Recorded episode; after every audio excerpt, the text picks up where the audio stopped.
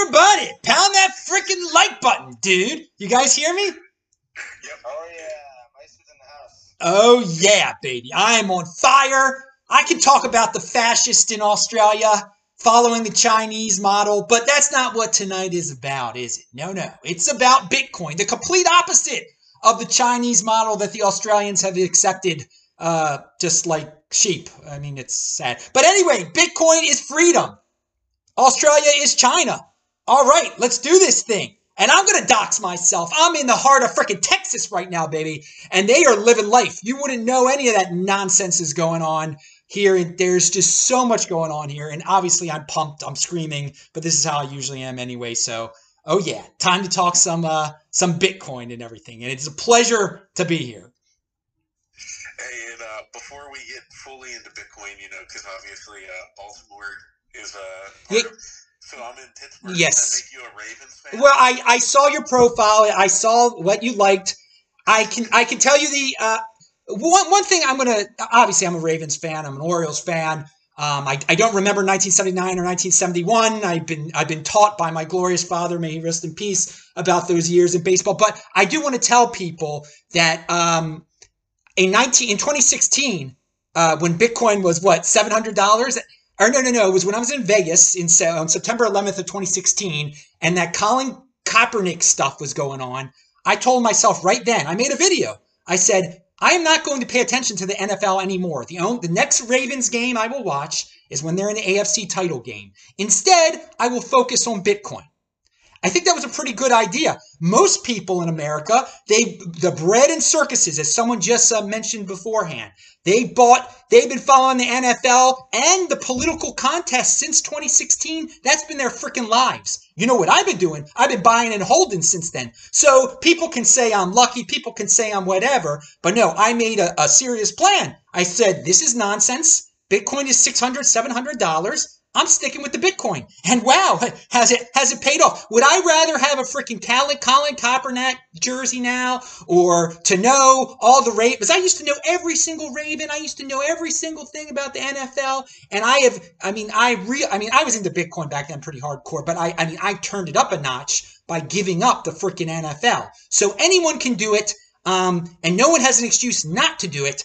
And yeah, Baltimore, Pittsburgh, they had that rivalry. They used to be the Cleveland and Pittsburgh rivalry. Whatever. I'm glad you're into Bitcoin and everything. And I advise everybody, you know, there are times for pastimes. It's cool. I mean, I still follow the Orioles pretty darn closely, even though they're horrible. And uh, but there's there's a time to get serious about your freaking life too. And in 2016, I took it freaking up a notch. I bought a heck of a lot of Bitcoin that year, and now I am very well off. Yes, I mean I don't work anymore, so we'll leave it at that.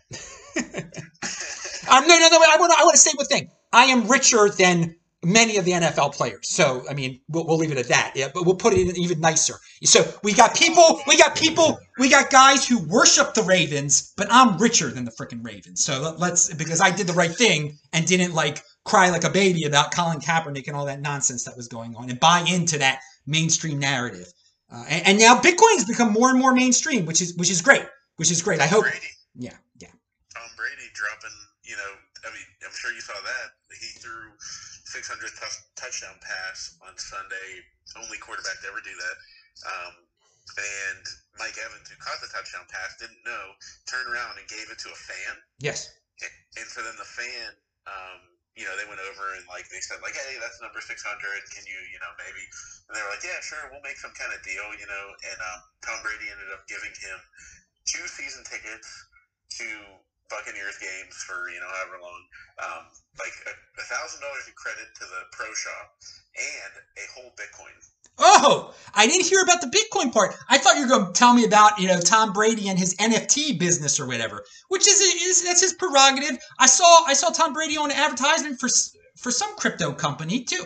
I mean, he's better than most celebrities. I mean, uh, uh, he he knows he knows Bitcoin at least, and he's he's in the cryptocurrency. The rich get richer. So what? That's good for him. I think it's great. Anybody just just because the rich are getting richer, anyone can buy Bitcoin. Don't people let that intimidate them? Well, it's only the rich are getting rich. Look, Tom Brady's already set for life. It, it's passed me by. No, no. If you're in the freaking uh, Zimbabwe right now, you should be buying freaking Bitcoin. Of course, I was in Zimbabwe in 2016, and I told them to buy freaking Bitcoin. Um, so there, there's no excuses for anyone out there. Um, it's not a poor thing. It's not a rich thing. Any but disintermediation. It is anyone can get this darn thing. No one is is holding you back. And yeah, I'm glad Tom Brady uh, is. I, am shocked. I, I, did not know he gave away a Bitcoin to that fan, and that was nice. And uh, it was nice of the fan uh, to not and I guess to give it up to him and everything. I mean, you could hold off for a lot more for, for, for some of these guys, but, but whatever, whatever. Sports is sports. Bitcoin is Bitcoin. And yes, Pittsburgh, Baltimore, do your thing, man. I will say this: Pittsburgh is a much safer place than Baltimore. I, I, I avoid Baltimore like the plague now. It is a disgrace. I mean, they're like Australians there, the way they're just giving in to the government. I mean, it is just to be here in Texas, and I was in Miami beforehand, and I, it's just most people. There's such an East Coast bias in the United States of America that th- you know the, because the, the people in New York, the once great city in New York, because they're all a bunch of scared little girls. Because they're a bunch of scared little girls. Everybody thinks this is like everybody else should be scared. No, no, most of the country eh, they don't. They're, they're just living their freaking lives, man. They're living their freaking lives. So um, it's a shame that people wasted one and a half of their years hiding under their beds and then you know they they cry that they're poor. I mean, again, on March the 12th and March the 13th of last year, when the whole world was supposedly falling apart and everything was crashing, I bought two Bitcoin. Total cost $10,000. Now, what, what's that word? And, and, there's no excuse. Anyone else could have done it, but most people were like, oh, false, fa- Professor Falsey, Leader Falsey, Leader Trump, wipe my tuchlis for me. I'm so scared. You either you you act when there's freaking blood in the streets. But here in America and all over the world, we have learned that most people are collectivists. Most people cannot think for themselves, and most people will do exactly what the government tells them to do. So most people will become Fed coin holders eventually and not opt into Bitcoin because they will believe whatever lies the government says and they'll say, yeah, uh, the Bitcoin is for is for uh, insurrectionists. So half the country will be like, yes, FedCoin is great. I can pay my taxes this way. Oh, it's it's so convenient. Uh, okay, well, that, that that's that's another topic right there. But I'm, I'm trying to combine uh, current events into uh, cryptocurrency some way. So I I've gone off on a lot of tangents there. So shoot away. Uh, what what's going on? I love it. Bring the energy. And hey, anyone, if you want to come up um, just you know request uh, hit the request down in the corner. You know we'll bring uh, we'll bring you you up uh, to, to join the conversation. Um, but luke uh, go ahead. Do you have a question there or did you just you were going to jump in and enjoy the the energy? Oh i was loving the energy. It's rare to find someone who brings the heat. It's fucking it's amazing. Um, adam how long do you reckon how long do you reckon that people are going to simply suck it up for? Is it 5 10 15% inflation levels? When does the everyday person dump dump their for Bitcoin? Oh, oh, beautiful question. It is called happyflation. I predicted a little less than a year ago the media would spin it that inflation was good. It was happyflation. And sure enough, they're already doing that. They're, they're saying it's good. It's happyflation. It's a good thing. It's a, it's a reason to support your government. Look how, how smart and how attentive and how knowledgeable the president is. He's so aware and awake. He he's brought on this great inflation for us. We should support him. If you're against happyflation, you're a you're a traitor. You're and so how long can they keep it up uh, for a, a, a, big hunk of the population? Uh, for quite some time. I, I mean, it, it, can go on and on and on and on as long as they have their big screen TVs and, and uh, their stuff. And we, it is so comfortable in the United States of America and when you're having everything delivered to you um, people say there's this wealth inequality and the poor and, and why is it why is elon musk getting richer faster than me? No no no no. Dude the, the comforts that pe- the poorest of Americans have now, and the poorest of Australians have now, in the palm of their hands, they have these little computers that get them everything, which are phones. I mean, it is amazing the technology that has been brought on. So they will be comfortable. I mean, I just, even here in Dallas, I see dudes just sitting on their front porch, smoking weed, just looking at their phones. They don't care about inflation. I mean, they, they got a, they're getting a government check. It's very entertaining to play video games on your phone all day and smoke weed. It's, I, I think it is. I don't do amazing by the way, people, I don't do drugs at all. I know it seems like I'm all coked up or whatever. It's this is really how I am. If you meet me in person, you'll see This is unbelievably. I, I have this energy for real life without drugs or anything like that. But in in in Australia, how long can they keep it up? I, have just been. Let me tell you something. Uh, what you don't know about me, I I love Australia. I love the people of Australia. I was in Australia in 2015, 2016, 2017, 2018, 2019, and I was going to be there in 2020 also. Um, I've been to the sixth large, the six most populated cities in Australia. Um, I, I, my plan was to go back there like every freaking year of my life because I love going there. I, my, my whole lifestyle is I don't have a home anymore. I just go from one Airbnb into another. I mean, thank you, Bitcoin, obviously, for that. But um, anyone can do that. But but and, and, then we had this horrible lockdown and and, and all this, and, and I could not believe that Australia took it to the level that they took it. Now, part of the reason they can take it to that level is because there's no Second Amendment there, and they don't fear, fear the people uh, rebelling against them. That's the glory of the United. But there's just, I guess, there's not a true understanding of what true freedom is there. So, unfortunately, in Australia, I think that the, the horrible leaders there uh, will, will be able to, I mean, print as much. Any Canada, it's well, I don't know about Canada, but but yeah, they'll, they'll be able to get away with the inflation for quite some time in Australia, and it really seems like. Uh, I mean, there's some people behind the scenes in Australia who enjoy the Chinese model, who think if they embrace whatever China does, that perhaps they'll get good business with them and that that'll be good for the country. Now, you can feel good about yourselves because it's worse in New Zealand and, and the, the person in charge of New Zealand is a, is like a, a disgrace to the 10th power compared to the, the people in charge of Australia. But uh, still, it's pretty bad. I mean, she just admitted that she wants two different classes of people. I mean, that that's more like Germany of the 1940s. That that's that's worse than China now. Well, I mean, China obviously has many similarities to to uh, it's fascist, like uh, the the Germany of the. Uh, and it's just amazing how many people their entire lives railed against fascism, and now they that fa- fascism creeps into their their countries, they openly embrace it. And the prime minister of New Zealand, uh, I mean, she's a fascist. I mean, she's admitting it, and they have they don't have guns there either. Um, it's that's a, it's that's an awesome, beautiful country too. I, I really enjoyed my time there, but I mean, I just I you don't know until the until the S hits the fan how the people react. And I gotta say, the United States has the best freaking setup with 50 different experiments. So sure, there's some states that are just totally out of their minds. But there's some states like Texas and Florida where the people are, eh, eh, for various reasons, are going in complete different directions than other states. And so eh, there, there can't be this federal mandate to go, you know, full fascist because states will, I mean, if worse comes to worse, secede. I don't think it, will, it won't come to that because there's just a balance. And the, the, way the United States is set up um, in terms of, of being uh, put together as a country uh, has really, really helped it during this uh, last one and a half years. And I would be, I would, ra- I would not want to be anywhere else but the United States during these last one and a half years. And that's all I've been in. I've only been in the United States. I wish I could leave the country, but I am not leaving the country because I want to get back in the country and I'm not going any place where I got to quarantine for two weeks or where anyone's going to shove anything up my nose and, and violate me. It's a it's it's it's unbelievable. All these uh, yuppie parents they let their kids be violated. They let things be shoved up their nose. It's the it's it's very similar to having something shoved up your backside. It, it's a complete violation of a child. I, I, just can't believe I don't have children, but I, I can't believe I have nieces and nephews. But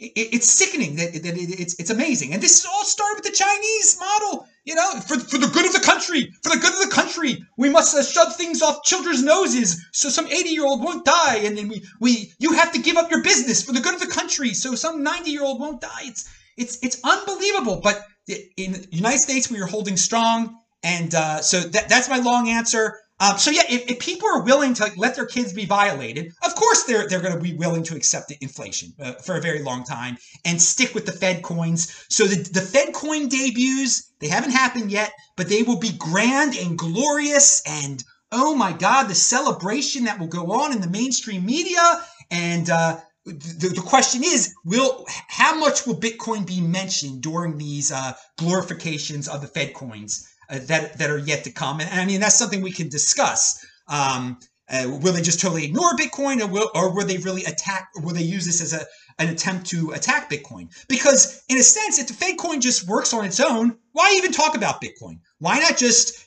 take more power away from the people, be able to monitor the people, be able to tax the people, negative interest rates. Why even bring up Bitcoin? Why even notify them about it?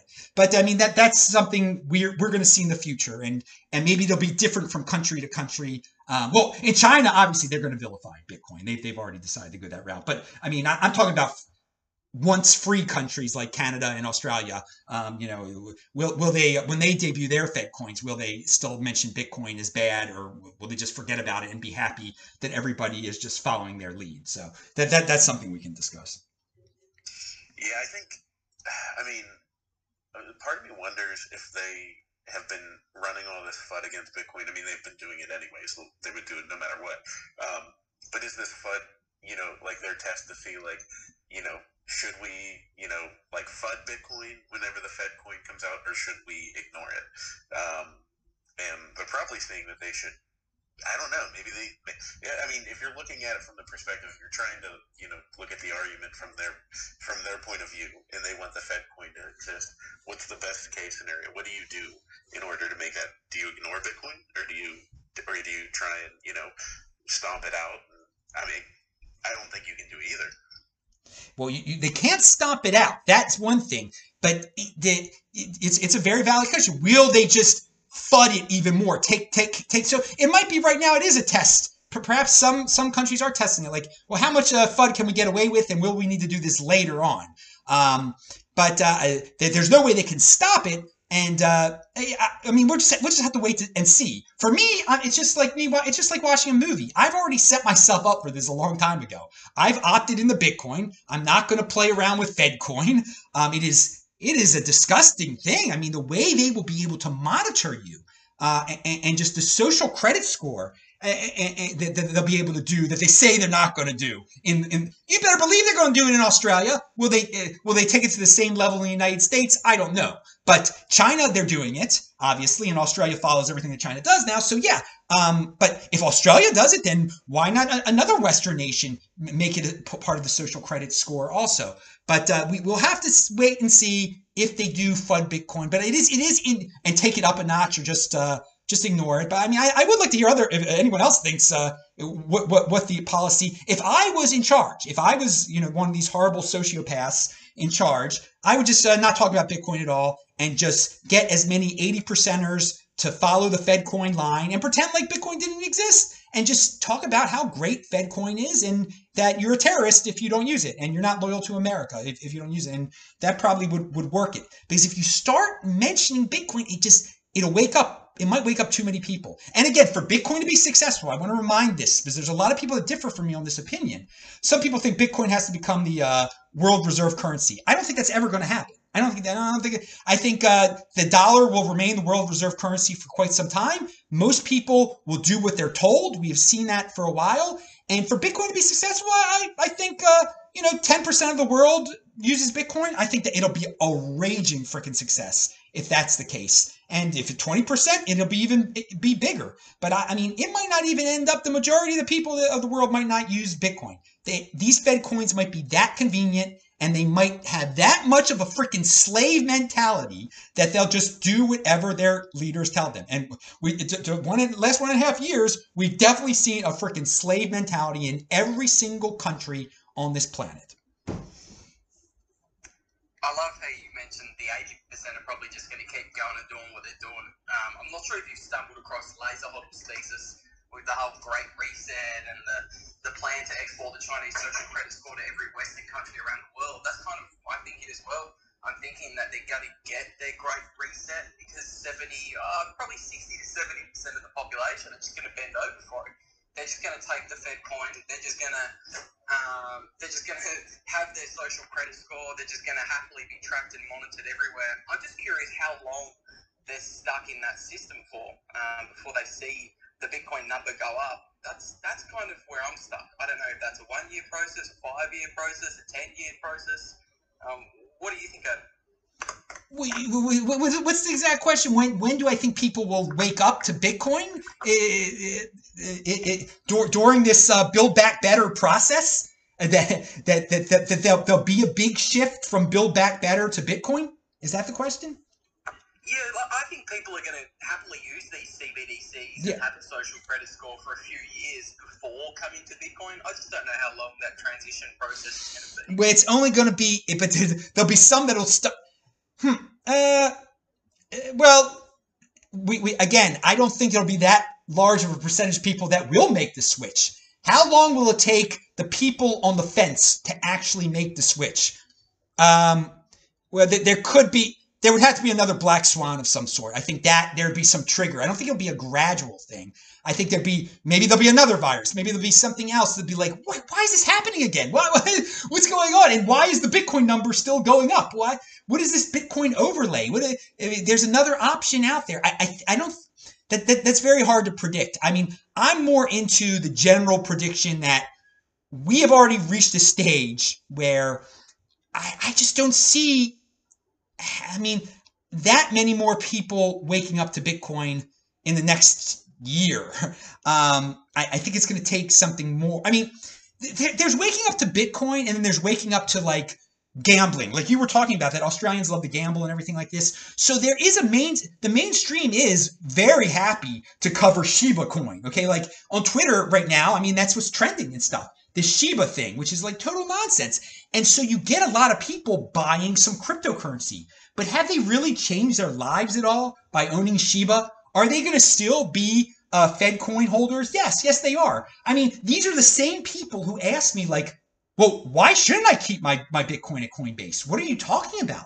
Well, why shouldn't I keep my Bitcoin at an exchange? Why shouldn't I keep my Shiba at an exchange? I know well, it's safe there. It's very safe there. So uh, there's going to be there's going to be a crossover also between those who use FedCoin and those who just happen to have Bitcoin for gambling or, or, or altcoins for gambling and stuff. Um, but just a change of the ph- philosophy of people, a philosophical change can only be. I, I think there'll be some people that will that are on the fence that'll gradually do it. I really can't predict how long it'll take them, one to two years, but not that many more. But if there's something big that happens, something that we cannot predict, just like we couldn't predict this, um, that that that will uh, that will definitely accelerate it quite a bit. So uh, I, I hope that answered the question. Yeah, I mean it's kind of. We were talking. Luke and I were just doing like a rip earlier today about hyperinflation, and we're like, I think, unfortunately, you know, not many people are going to wake up, up to the hyperinflation or the fact that they should have switched to Bitcoin until it's after. You know, like they they have a very short period of time here to get in and and um, get ahead of it. You know, they can join in a couple years. It's just this is the chance. This is the opportunity to. This is the escape hatch. You know, the the movie theater is on fire, and there's you know not many people know about it. They're all still sitting there watching their movie, just shoving their face full of, you know, chocolate and you know diabetes, and um, you know they're just uh, they're just waiting. they're gonna find out all of a sudden, oh shit, it's getting hot. I gotta get, I gotta get the fuck out of here. Um, but I mean, that's another. It's a very interesting point. You talk about the hyperinflation. I don't think the dollar is going to be hyperinflated. I, I don't think it's going to fall. Again, I I know this is a different take than than a lot of Bitcoiners have. I just people believe in it nonstop because they're told to believe in it. I mean, I've traveled around the world. I mean, in Argentina uh, back in uh, 2018, they'd rather take my dollars than take my pesos. Uh, back then, I paid for a bus with a freaking uh, well, it was a, a, bus to the airport. But nonetheless, um, there is uh, part of hyperinflation is is psychological. It's, it's a complete loss of faith in the currency that it is nothing but trash. Okay, and I, I, do not think the dollar will be hyperinflated. I think we're gonna ha- we're having major inflation. There's no doubt about it. So you're most people will never wake up to that. I, I agree with that, and thus it will be too late. They become more and more government slaves and and more just intertwined with you know having to get a, universal basic income. Now, in in, in other countries, there will be hyperinflation in other countries. There, there will be, and yeah, those dudes will. Uh, obviously, it's going to be much too late. I mean, that's how it is most of the time in Zimbabwe and Venezuela, most of the people were much too late. I mean, there are many Venezuelans already into Bitcoin. I mean, I've been having Venezuelans on my show since 2016. So, uh, I mean, there's just a, the majority of people do not act. I mean, it's it's it's hard to act. Most people are trees, I say, and that's one of my sayings. Besides, pound that freaking like button is be in motion. You got to be in motion. You got to be able to pivot. You got to be able to change. In the United States, most people aren't willing to leave their hometowns. It's really embarrassing. They want the government to come uh, uh, give incentives for a factory to be built in their hometown. No, dude, if you can't get a job in your uh, your hometown, it's not my responsibility to, to, to pay some private company to open up a, a freaking uh, a factory in your town. Go move. There are options that are out there. So it's if your currency is being debased It's all over the news. It's so obvious. It's going on for years and years. All these programs are being proposed, trillion dollar programs, unheard of. I mean, it's it's your fault if you don't prepare. But most people will not prepare, and uh, so uh, it. I mean, it will be sad to see in some of these very in some first world countries that I mean, it probably be in. I don't know. I can't make. I don't. I don't make predictions in terms of specifics, but there'll be some pretty relatively comfortable com- countries now that have their own currencies that are gonna that are gonna have hyper something like hyperinflation. And yeah, those people eh, that'll be really horrible uh, for the people that didn't get into Bitcoin because they they had a they had a comfortable life beforehand, and it's go, it's going to go down the tubes. And who knows what that could bring, what type of social unrest that can bring. I hope it doesn't happen. But I mean, I mean, like South Africa, South Africa, for his instance, it's you know, it's got its problems. They will have something close to hyperinflation eventually. I mean, it, it's ridiculous their, their, policies that they have, the printing of the rand. If they if they continue on on, on what they're doing, and they they and they should know better than anyone. They share a freaking border with Zimbabwe, but they're gonna go they're gonna go Zimbabwe over there. Uh, I mean, within 10 years, probably, if they continue what they're doing. And the beautiful, why I bring up South Africa is because I've been going to South Africa since 2015 to Bitcoin conferences right there. And many people in South Africa have prepared, quite a few. I mean, so it's out there. So we, we, we hear this FUD about how Bitcoin is only for first world countries and this, that, and the other. And it's not for developing countries and it's only for, it's not for people of color. I mean, it's been out there. They've had the option since 2015.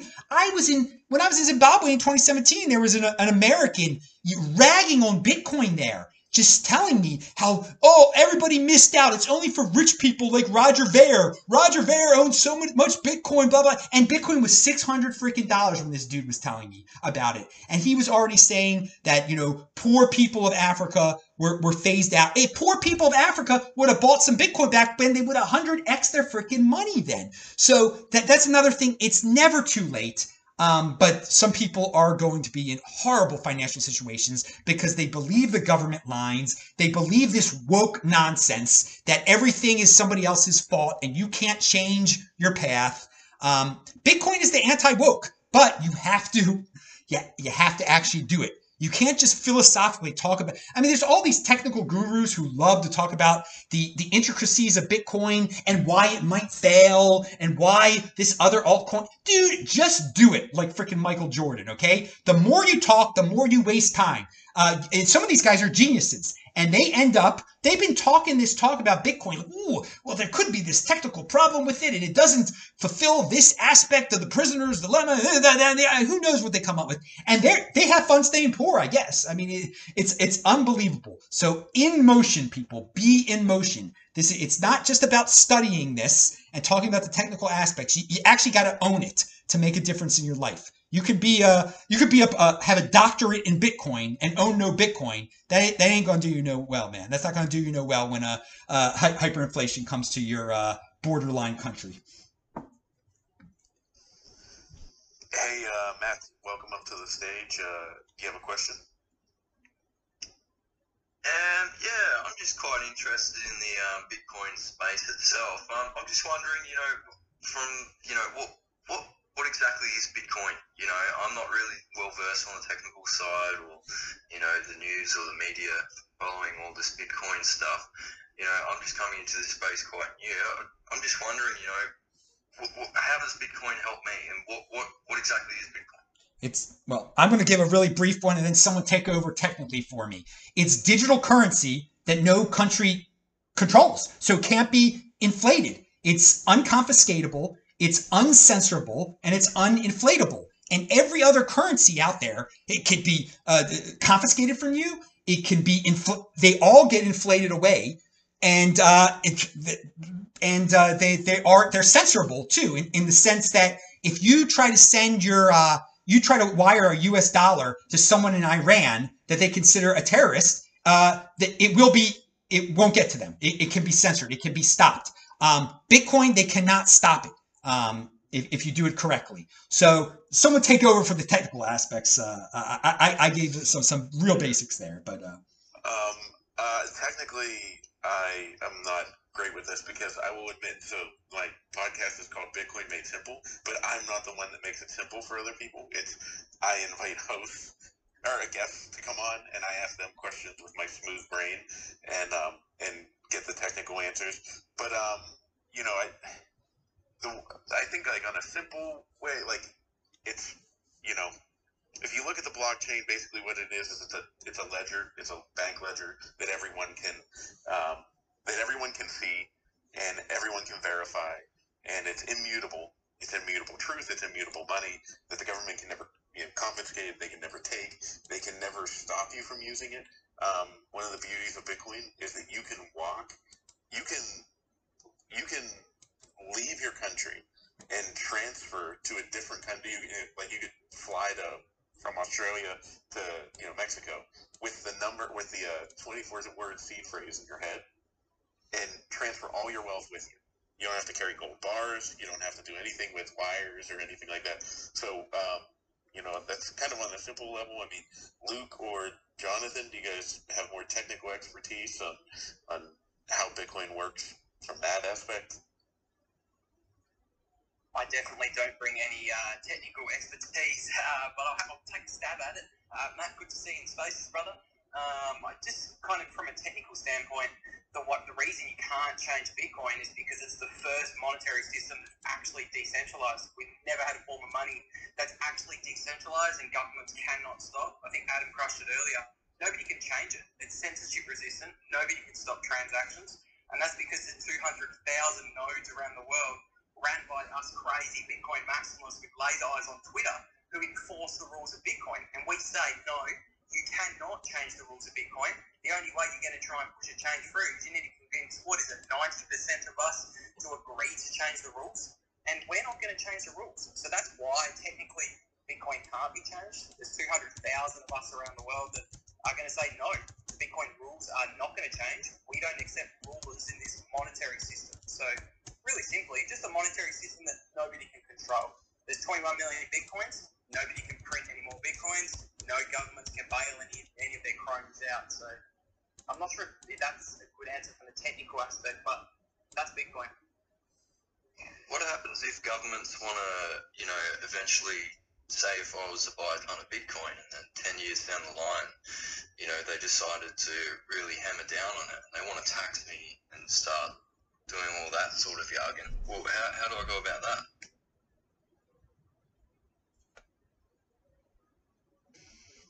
Do I do I want to take another stab at it? You got you got a few different options. Um, so I think uh, Lightning Network is probably a, an option. Once you're on the Lightning Network, I don't think the government can see what you're doing once you're on there.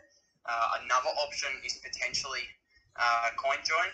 Uh, you could you could use your coin join and you know try to say no no that's that's not my bitcoin. That's not my bitcoin. And governments are a little bit uh, the chain analysis firms uh, cannot track where your bitcoin goes once you use a coin join transaction uh, which is kind of a little bit high level and a little bit too complicated for my smooth brain. But um, essentially it's just a transaction where you have 10 other people that all come together. Uh, one way to think about it is kind of like mixing but it's not really mixing uh, but you've got 10 people that come together and make a transaction together, and then um, with equal sizes of the transactions, so say one Bitcoin each, and then on the other side of it, all of those 10 people uh, also get the one tran, the one coin each out of it, and the governments aren't sure who owns what or who swapped their Bitcoins with somebody else. Um, I'm sure somebody could do a better a better description of what coin joins are, kind of butchered that, but there are lots of options. So Lightning and coin joins. Uh, I want to I want to add. Uh, well, uh, yeah, the, the, the coin joining is just a way to uh, totally uh, not trace your, your Bitcoin, and it uh, apparently it works. Um, and so, but in terms of it, the government making Bitcoin illegal, or the government like super taxing Bitcoin, some governments are going to go that way, and they're going to be somewhat successful with it because most people purchase their Bitcoin uh, you know, from a, a pretty public uh, place, you know, be, be Coinbase or the equivalent of Coinbase within their country. But this is the thing: there's a there's a lot of different countries on this planet, okay?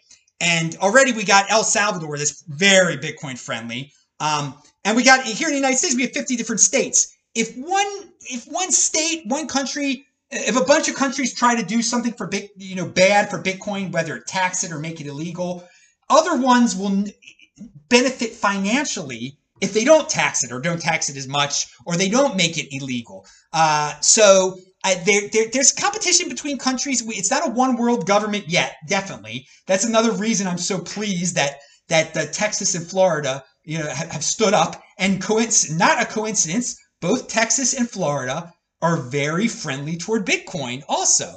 And, uh, and again, Wyoming is, is, is, is all very, very friendly toward, uh, toward Bitcoin. So I don't worry about, you know, governments, uh, making it, uh, it, making it illegal. And, you know, what we were talking about before, like they're going to get their Fed coin. They're going to be able to get very wealthy off of uh, and, and, much more power and control by making their own digital currency. That's very convenient for the for the normies. Okay, so they, they're they, why why mess with Bitcoin at that point? Now some will mess with Bitcoin at that point. Uh, we're, we're just going to have to live it and uh, and see it.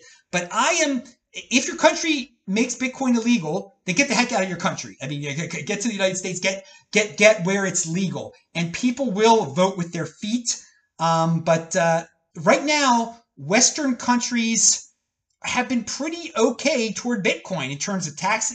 I mean, the tax regimes in, in certain countries are better than the United States uh, uh, is toward Bitcoin right now. Um, it's it's still there's there's not everything's been clarified in the United States in terms of the tax regime, but uh, and, and, another thing you got to remember: there's two superpowers now in the world: the United States and uh, China.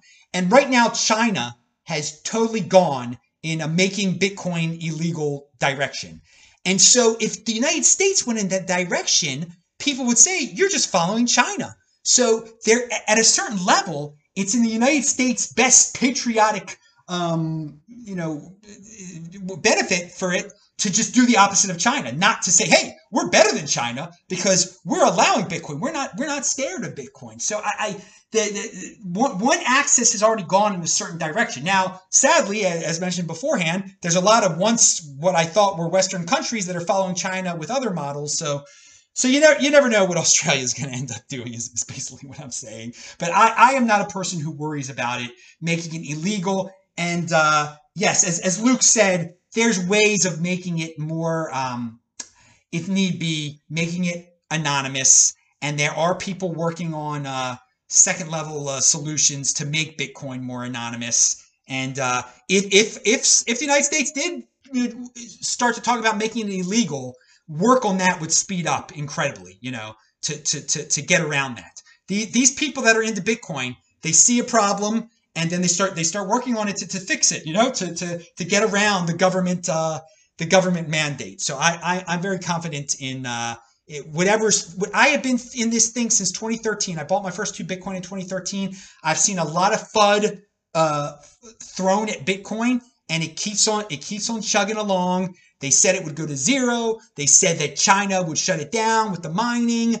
Uh, they, they, said that it would uh, that be that the, new one was going to fork off that was better. That this coin was better. This that coin was better. It, it meets all challenges. So it, I I've heard it's going to be made illegal for basically eight years. What happens if the it, it hasn't happened yet? So uh, if it does, solutions will be found. Hey Matt, those are some really good questions. Uh, let me let me just add uh, something here. Um, but great. I mean, Luke and, and Adam, I think, answered that very well. Uh, I think, very simply put, uh, Bitcoin is the separation of money from state. And I think if you if you just take a step back and ask yourself, what is money? Um, and you, you know, we have a bit of a recency bias. I mean, if you look at the current fiat system, um, it's only, I mean, really 40 to 50 years old, right? Um, you know, 50 years ago, the U.S. dollar was pegged to gold and then in 1971, uh, you know, the, the, U.S. government decided to to end that. So, and then if you go back before that, right? I mean, before dollars, you had basically gold, and then you had, you know, before that, people were trading with, with shells, uh, seashells. So, I mean, it's Bitcoin is, is really much the, like it's pretty much the evolution of money, right? This is the next the next stage, and and uh, you know, so far, I mean, governments have have controlled the, the, the flow of money around the world uh, central banks, and now now you're basically seeing uh, you know the, the people uh, take back that power, uh, which you know obviously is, is a big you know probably one of the biggest revolutions we're, we're going to see in the history of, of, of, mankind. So this this is a big one. But to answer your other question about you know governments, I think we're also you know there's a lot of Bitcoiners. We, we tend to assume that most people in government are anti-Bitcoin. Um, I think there are a lot of people within different governments around the world that are actually uh, starting to understand what Bitcoin is. And I mean, they're at the end of the day, they're human, right? Like they, they want, if they can park their money somewhere where it's going to, you know, return a good yield or it's going to be a good investment over time, uh, versus you know parking their money in bonds or, or equities or, or dollars, they're, they're going to make that choice, and they're not obviously they're not going to push policies that are going to be you know that, that are going to go to against their their investment. Um, so I, I think again coming back to game theory, uh, you know we, we have we can make that assumption that everyone in government is, is anti-Bitcoin. Um, just like we see different states, different countries, you know some are more for, some are more against. Uh, the same thing is happening within actual governments, uh, where you you know you're starting to see some politicians speak very highly about Bitcoin, and then of course you have you know other politicians who who you know who are against it and, and want nothing to do with it. So, and you know, look, I mean, the financial is a good example of that, right? You have a guy like Jamie Dimon who doesn't really understand Bitcoin and it still you know comes out and, and makes all these negative you know comments about Bitcoin, and then you have people like Ray Dalio who was you know maybe five years ago didn't really believe in Bitcoin and now is starting to warm up to to how it solves a lot of issues uh, in the current monetary system. So I think game theory is, is also an important factor here.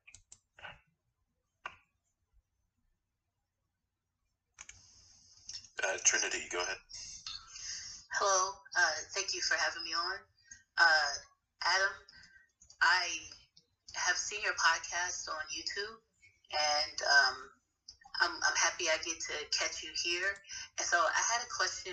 If you had to do it all over again, would you be a person that practices OPSEC? Like, like would you not have a podcast, not, uh, you know, not be a person that, that people know is like um, an OG having Bitcoin, or would you say it hasn't affected your life? Because uh, the the this is my first year and I talk to my family and friends, but the further I go down the rabbit hole and understand what really Bitcoin is, and to your point, not everybody's going to get on board, and I still would like the people I love to hold hard money, but the less I learn, I mean, the more I learn about it, the less I'm interested in evangelizing to like strangers or the cashier and things like that. So my question is about OPSEC. Do you feel, you know, you would do it all the same, or do you feel like you would just be a, an anonymous person? Thank you. That is a great question, and there's two different pieces of it. Um, I would improve uh, my storage of the Bitcoin and my listing of addresses publicly and uh, you know maybe where I got it from and uh, just I, I would have gone about uh, yeah I would have in terms of buying and storage and and and, and, making certain addresses public, certain ones I, I made, there were mistakes along the way. De- definitely some mistakes that uh, cannot be undone. And uh, if someone, I mean, if there was a time, there there was there was someone on one of my YouTube show. I'm not even going to say when it was. Somebody basically figured out almost like how many I had. I mean, it was it was unbelievable. So I made some uh, some address mistakes and, and publicly listing it. So that that's a really important OPSEC thing. You know, that's a. But in terms of being a, a, a public figure and you know preaching it, I I I, I wouldn't have changed anything at all. Um, be, be, because it's I, I you, know, you meet a lot of people this way, and I love meeting people face to face, and and you know being Adam Meister, and uh, you know and and just showing that I'm the same guy in person as I am on, on the uh, on the internet and everything, and uh, I'm a, I'm a social guy. I, I'm I'm definitely a social guy, so I would I would have not I wouldn't have had an anonymous name or not shown my face. I would have done that all the same, but there, there's a lot of things I would have done differently in terms of. Uh, so I, I if you haven't bought your first Bitcoin yet, uh, and, just you know, be as private as possible about buying the Bitcoin, and uh, definitely, and you know, there was like there was a time I said. Uh, that on one show a long time ago, I said how many Bitcoin I had, and you know, doing things like that that I would not do again. that that was uh that was a little ridiculous, and uh, but uh, but but in terms of just being, I, I, want to be me. I, I'm I'm proud of myself. I'm proud. I'm proud that I got into this early, and I think it sets an example that hey, you know, I, I was just a, a dude in Baltimore being a crazy partier in Baltimore, and I turned it into like uh, a, a complete lifestyle change of just traveling the world and talking about this uh, magical internet money. Uh, so, and I, I wanted to inspire other people to, to talk to their friends and to, to, to get out there. And, and because Bitcoin does need marketing. Um, but if you are uncomfortable about being public, then yeah, don't be, you know, you, you, you can just hide your face and everything. There's nothing wrong with that. There is nothing, everybody is different. Not everybody is as social as, and, and people have jobs. I mean, I've been work, I've been working for myself longer than you know I've owned Bitcoin for. So I couldn't get canceled or fired, you know, for the videos that I made. So I mean, I was I was also in a in a unique uh, position there where where I already worked for myself. You know, I encourage people to get into the position that I was in then to you know get enough economic freedom so you don't have to worry about being canceled or fired by your boss or, or whatever. But I that that's that's an excellent question and. Uh, so it's, it's there's definitely two prongs to it, and but I would just they would still be the Bitcoin Meister uh, no, no matter what. But you, you just no one would be able to figure out how many Bitcoin the Bitcoin Meister had. that, that that would be a, a big difference had I, to if if I had to do things over Thank again. you. And and and I'm not I'm not um, anonymous. This uh, is just a meme that Yellow made for me. But the reason I ask is my mom has gotten me four Bitcoin shirts, and I was walking down in my neighborhood and someone actually asked me about Bitcoin because of the clothing that she keeps buying me. But thank you. well, that's awesome. Your mom is doing a good thing there. I mean, that, that's what the t-shirts are really for. I have like over like I don't know. I, have been given like over sixty T-shirts, and if, I mean, you see, if people watch my shows, I wear like a different one every single darn day, and and that I, I wish people would ask me about Bitcoin. What I. A few people have. Uh, there's a guy at the TSA, you know, that was patting me down. I, I had my uh, Bitcoin shirt on. He asked me about it. So uh, that that's a little bit of marketing people can do, and you're you're still somewhat a not. I mean, if you wear a Bitcoin shirt and just people stop you on the street, they don't know who you are. They don't know your name or anything like that. So that's a that's a great way to. Big, so I think your mom's doing a great thing. Get get your Bitcoin Bitcoin t-shirts. Good job, mom. Good job. Good job. Shout out to Adam Meister, the Bitcoin Meister.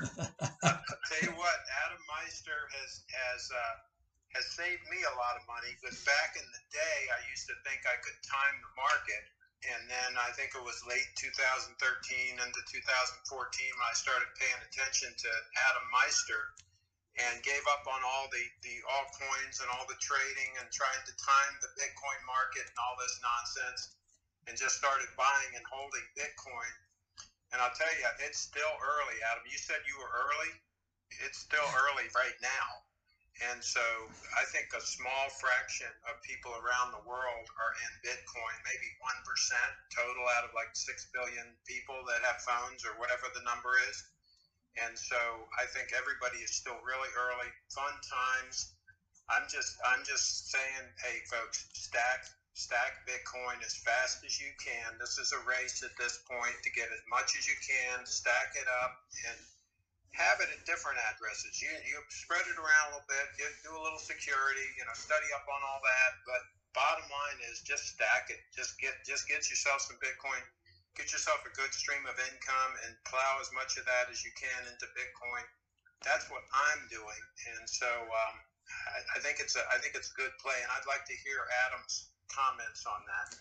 Well, first of all, when Craig Shipp is in the house, you know it's time to freaking party. He brings the hottest ladies to the freaking party. If anyone's ever seen uh, the the hula hoop uh, da- dancing uh, Brie the, on Twitter. He that's a friend of his. That's it. He makes those videos. I have met talking about OPSEC. Craig has met me in person. He's at an undisclosed location, but an undisclosed location that I have been to before. And he brings up the point that yeah, it's still early, but dude, I was hanging out with Craig Shipp in 2017 at his undisclosed location, and it was super early then because once Michael Saylor bought Bitcoin uh, for a MicroStrategy in, uh, well, it's been 14 months ago, whenever it was, 11, 13 months ago. Um, we weren't super early anymore. Uh, that when a when Fortune uh, when when publicly traded companies are put, putting it in their treasury, it's not super early anymore, but it is still early. I mean, you, you, you got to make one of those uh, one of those uh, graphs, uh, like the, the, the IQ graph there. Okay, we're, we're, we're the bell curve.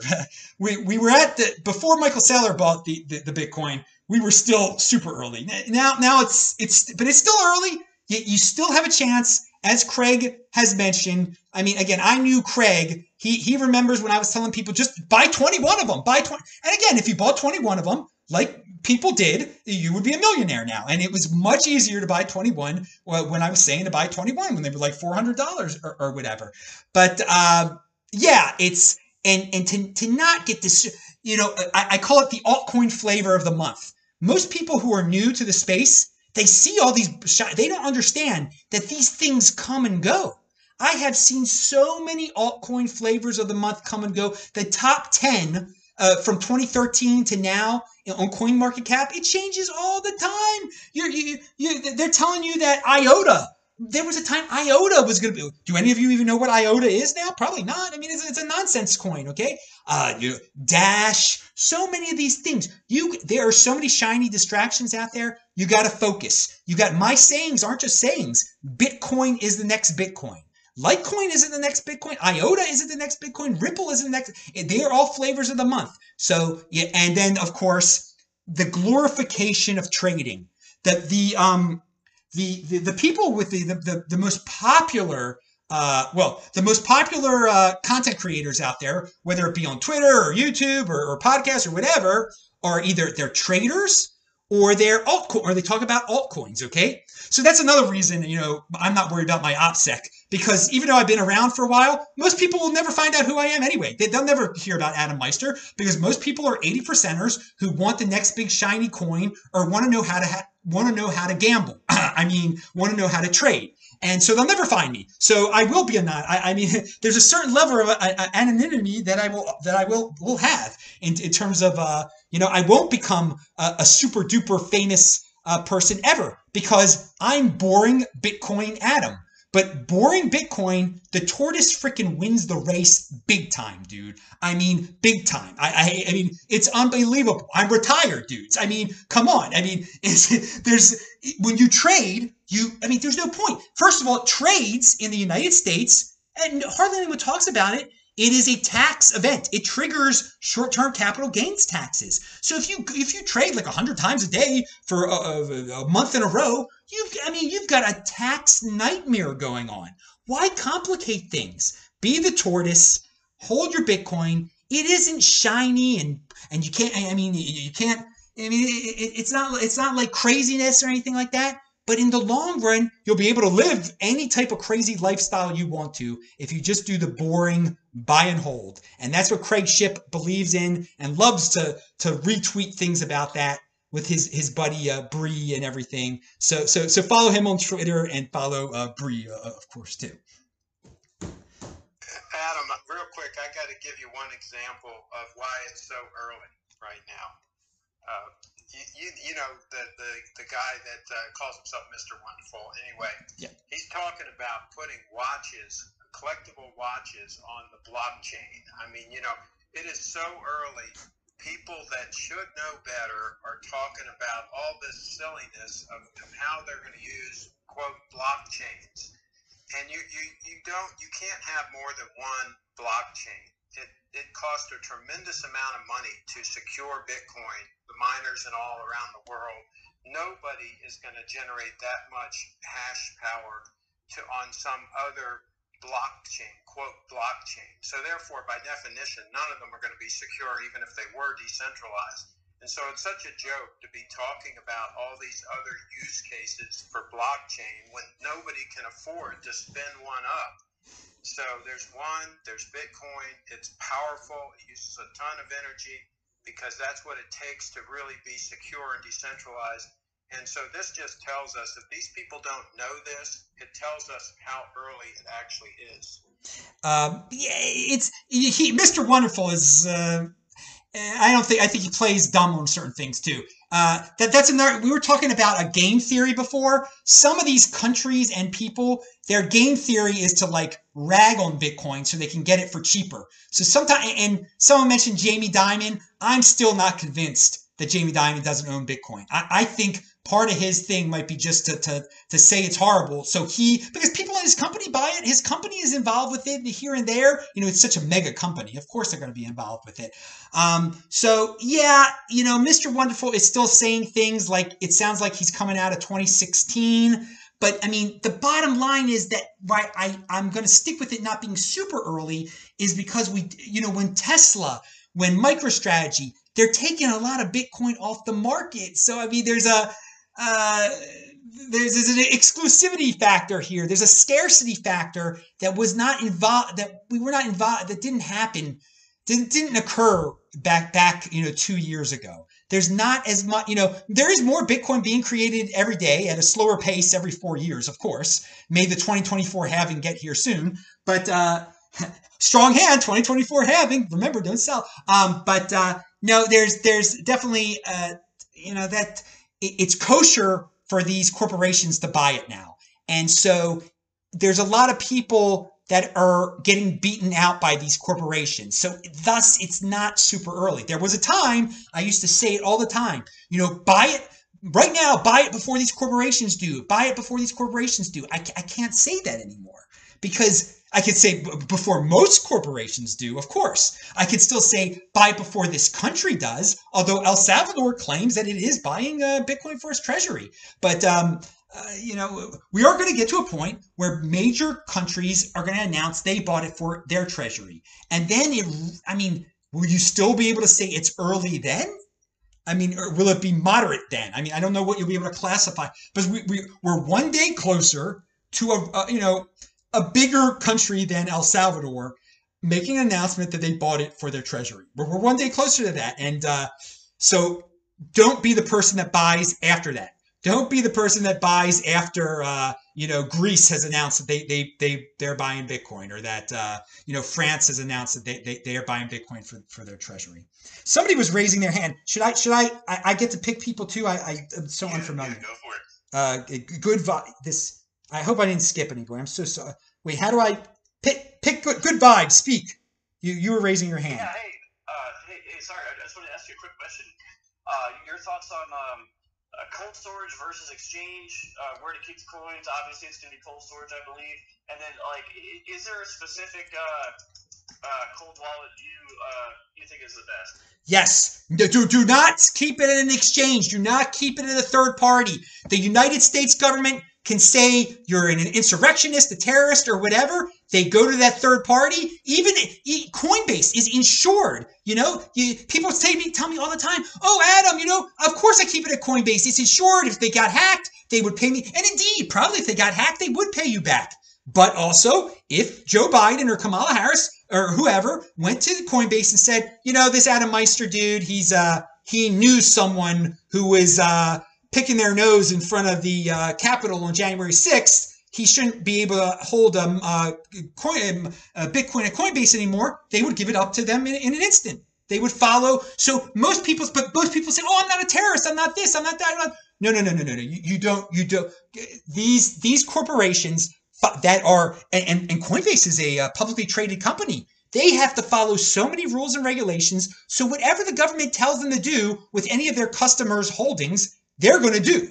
So even the ones that are insured up the yin yang, and same with Gemini, wh- whatever it might be, all these ones that put on all these happy faces and everything, and you know the CEO of uh of Coinbase, I like him. I like the CEO of Coinbase, Brian. I mean, he stood up to woke culture, but still, if he gets an order from the United States government saying you are holding money of a terrorist, they will give up that Bitcoin to the United States government. So, no, please control your own private key. The other reason to control your own private key is when there are forks and airdrops, you get to collect Bitcoin. You and you get or, or you get to collect whatever altcoin they're going to give you. uh, Okay, I, I call them crypto dividends. Okay, and Coinbase is still involved in a lawsuit, I believe, where um, back in 2017, a, a, a fork of Bitcoin came out that was called Bitcoin Gold. I call it B Gold. And they never gave people their B Gold. Net to this day, they never gave people their B Gold. It's basically, it's not worth very much now, but at a time, it was worth 5% of a Bitcoin. So had people got, for a little short time, people could have gotten that free, um, free crypto dividend and turned it into Bitcoin.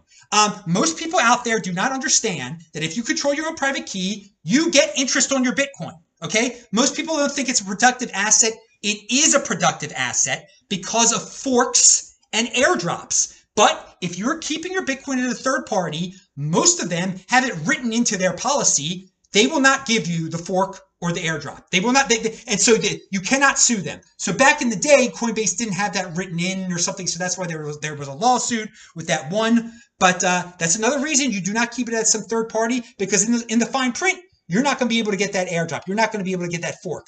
Um, and is it easy to get the airdrops and the forks? Some no. Sometimes it's very difficult. Sometimes with these airdrops, it's it's quite easy though, and it's quite profitable. And uh, many people I know have done very very well with these crypto dividends. So what what wallet do I like? I like the Trezor. I, I like the Trezor. I think the Trezor is the best. Um, the I, I've heard you know I, I I played around with a lot of them. I played around with the, uh, what's the other one called uh, the, the French one the uh, why can't I, I can't even think of its name right now. Uh, the, the what did you say? Ledger. Yeah, Ledger. I don't know. I, I I drew a blank for some reason. Um, the Ledger is good too, but I've gotten more complaints about the Ledger than the Trezor. I've had more people have heart attack moments with the Ledger than the with- than with the Trezor, and um, I you know I, I, I there's there's there's some old ledgers that are really cool. The H1W I think it was called. It's I don't know if they even sell it anymore, but it's it's kind of a, there's fun things you can do with certain ones, but the, the Trezor, uh, in my, if for, for your main squeeze, I would have the Trezor. It's good to have more than one of these darn things, though. So when you get that heart attack moment, um, you know that you have someone on another one. And if you if you don't know what the heart attack moment is, um, it's when you yeah, you think you've lost everything, but you really haven't. You're not looking, or you're you're you're you're requested to do something you've never had to do before, like uh, download some uh, uh, new new uh, new what's it called? Uh, software onto the, it's not software, it's a firmware onto the onto the device. Uh, there there could be some scary moments with this thing, and so you know to cut down on the scary moments, instead of having uh, you know 10 Bitcoin on all your 10 Bitcoin on one Trezor, you have it uh split, you know, three on a Trezor, three on this ledger, four on this other Trezor, or something like that.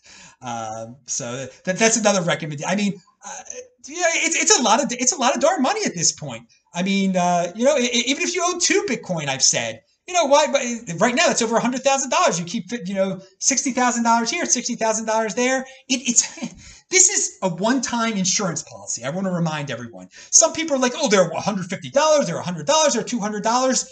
It's a one-time insurance policy. How much a month do you pay on insurance on your house? I mean, it's over a hundred dollars now. I think I don't own a house anymore, but when I owned a house, it was it was over a hundred dollars a month. I would pay on in, in, in insurance. It's a one-time insurance plan. So spend you know two hundred, three hundred dollars, four hundred dollars for a, a couple of, uh, or three or four devices, and that's it. That's your one-time insurance plan.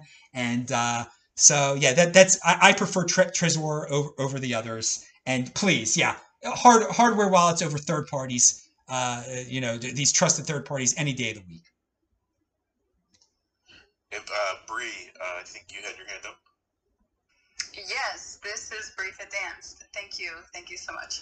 Um, thank you, Adam, for all you do. Um, and everyone here on this space. I think everybody has their own insights and own great opinions. Um, but yeah, I think that Bitcoin has a great um, future. I mean, I think below $100,000, it's a good enough discount. Um, I think people just keep saying that it's too expensive or something, and I'm like, no, just just buy now, hold it.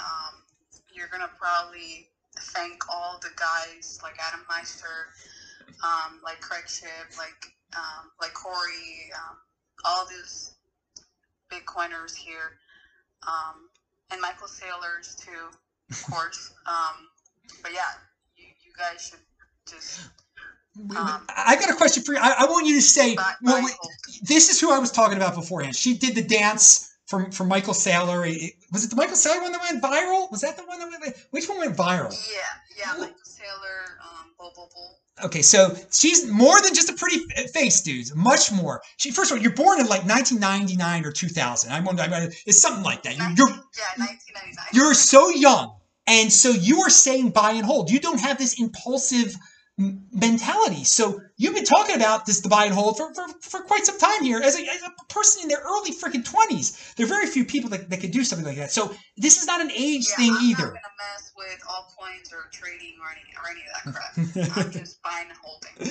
So, so no excuses for the young people who are like, I gotta live the vida freaking loca. She, you know, right now, mo- most people who are, are born around there, they don't know savings savings account. You know, it was it was my grandmother who, who passed away a year ago. God bless her, a blessed memory. She knew savings accounts, and like the modern world doesn't know about savings accounts. Bitcoin is the savings account for the freaking golden age, and it is amazing that young people like Bree actually can use it that way instead of gambling with it as, as most people do. So I give you all the credit in the world. And yeah, people people check her out. Again, there are few women in the space, and that's just I mean, just that's life. Um, but it happens. More and more will join it, and everyone everyone can join. Can be a she is a freaking marketer of Bitcoin. We need more marketing people. Do not be intimidated to join this space if you're not technically sophisticated. I cannot stress that enough because I think a lot of technically sophisticated people scare marketing people away.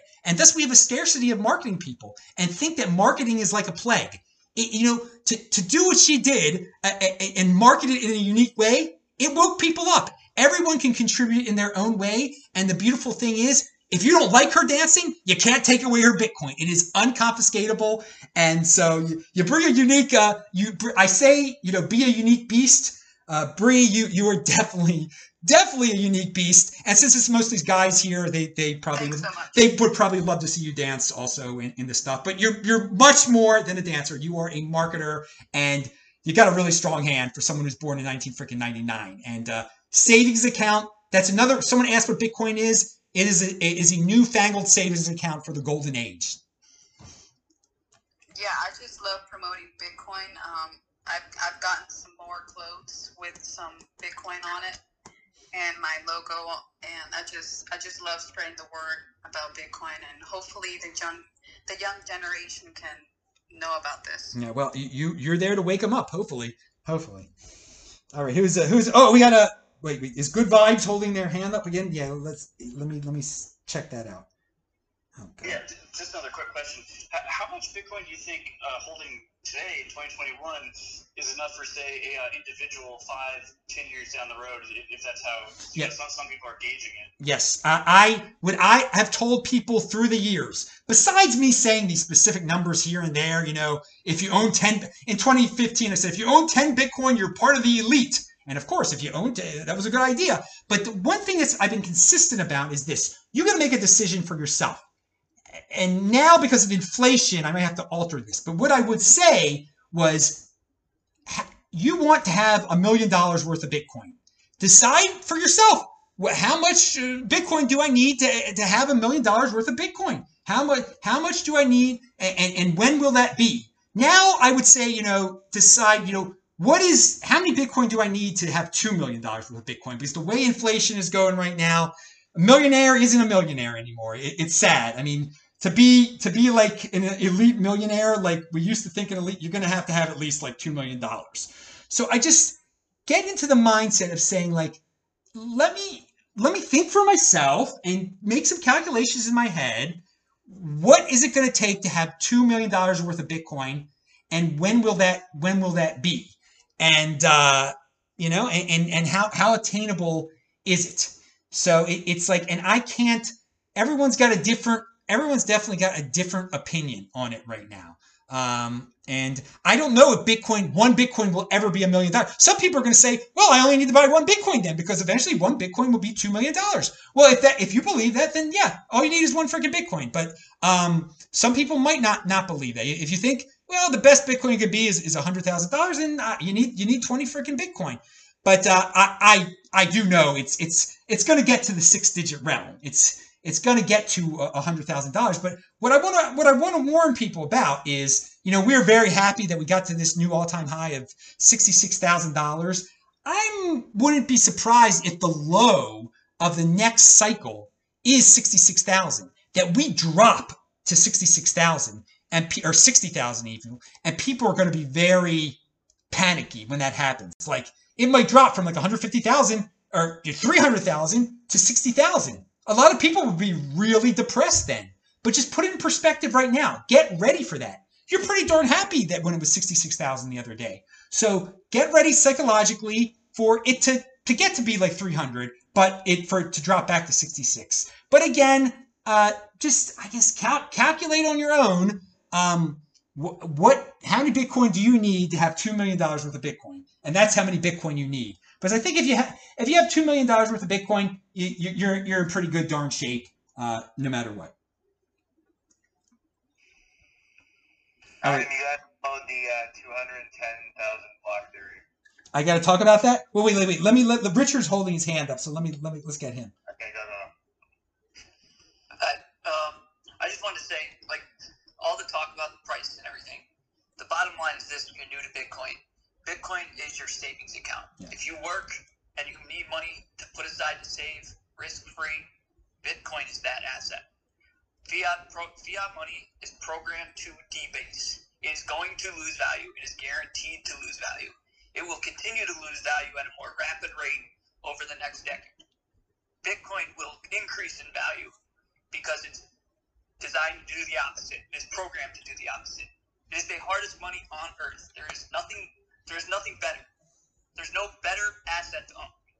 That's the bottom line. All this talk about facing the price, you know, you know, strong hands. If you just do the math and run the numbers, they have no choice but to print more money. And Bitcoin is your protection. Yep. So if you are working, the money you have set set aside for yourself to save, put it in Bitcoin, and keep putting it in Bitcoin. That's all there is to it.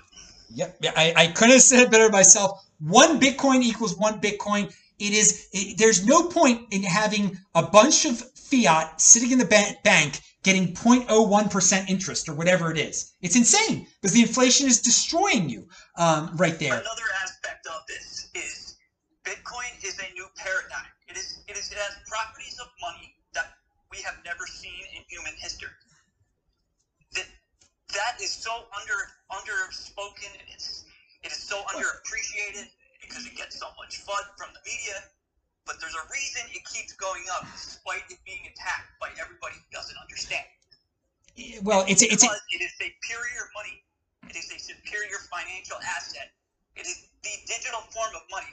As digital, uh, as, as you know, as social media has uh, digitized everything in your life, as as big tech has digitized everything, made things for them to make things cheaper, and they cost more to you. Bitcoin is that balance that fixes that that imbalance.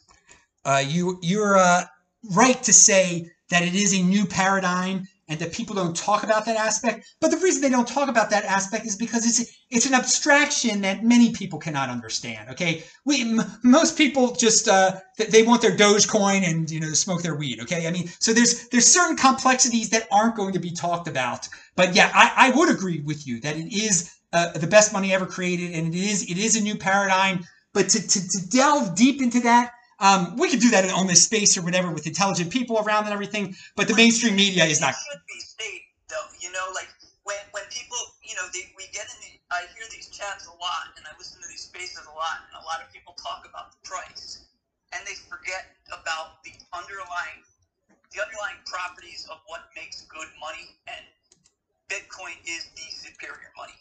That's really all there is to it. Yeah, yeah. I mean, you, you the, the superiority aspect of it. Um, you know, you, you could just leave it with uh, you all, all the fiats are going to be inflated out of existence, basically, and this one doesn't. This is this is a strict limit. It's it's the rule that the twenty one, and that's amazing. One one of the attacks that Bitcoin is going to have on it, and, you you can see it coming a mile away. Is it, it's unfair that there are only going to be twenty one million of it. That's like the best part of it, okay? That was one of the reasons I was attracted to it in the beginning, that it couldn't be inflated. But there's the, the monetary monetary mon, modern monetary theorists will say deflation is bad. We can't have deflation. Yes, you can. You, you just can't have deflation in your. You can have deflation in your money. You just can't have deflation in your production. the the, M- the MMT people, the th- the glorious thing about Bitcoin is that when the MMT people really gather up steam and say we need an MMT Bitcoin, they can just fork it off and see which one wins, and we'll get their free MMT Bitcoin, whatever it is, 42 million Well, Bitcoin. that's, that's. Yeah, yeah. Well, th- that's great. That that's that's fine. That's that's it's a free freaking market, and that's why it's a new. That's that's part of the reason it's a new paradigm that people could just create a new coin off of Bitcoin, and they can pretend it's Bitcoin, but it's not Bitcoin. The market will decide. And uh, yeah, let's continue, Richard. You, you're you're you're a good dude. I, you got a lot of passion for this thing, man. No, but that's the correct. That's the correct thing. Like all the altcoins are are they they are just modern monetary theory versions of crypto. Like they're of Bitcoin, but they can't replicate the properties of Bitcoin. They can't replicate its network effects. They can't replicate how secure it is, how immutable it is, how nation states are adopting it, how you know big banks are seeing this, the, the they're going to have to own this thing. You know that, that you know anybody with wealth in the world seeing their money lose value, and they can't just keep inflating real estate in different in different places on Earth. Like everybody on Earth needs property rights, and Bitcoin provides that. Yes, yeah. You, I mean, you, you've you've got a beautiful grasp of, the situation here. So yeah, I, I don't I don't care about. I, I say one Bitcoin equals one Bitcoin on my show. I don't worry about the price. I don't. Um, I, I I know it's always one day closer to an all time high anyway, and it's just I've been through this a lot. But again, most people it is it is money. So one of the first things the price. I one, one of the first things people are always going to ask about is always always going to be about definitely about the price and uh, uh, well, well, well, well thank you much so um, you wanted me to talk about uh, john you wanted me to bring out the uh, 21 yeah i'll, I'll bring up the uh, 210000 block theory here real quick. Um, I, I was taught this uh, back in 2018 you could take any moment uh, in bitcoin history like right now and subtract 210000 blocks which is roughly four years or roughly uh, or, or, or 46 months that's even that's even better and bitcoin the fiat price in terms of dollars is more uh, now than it was 46 you can pick any moment in time. And that the 210000 block cycle is you know that that is the halving cycle. Every 210000 blocks um, bitcoin uh, the, the amount of new bitcoin produced by the miners is, is cut in half.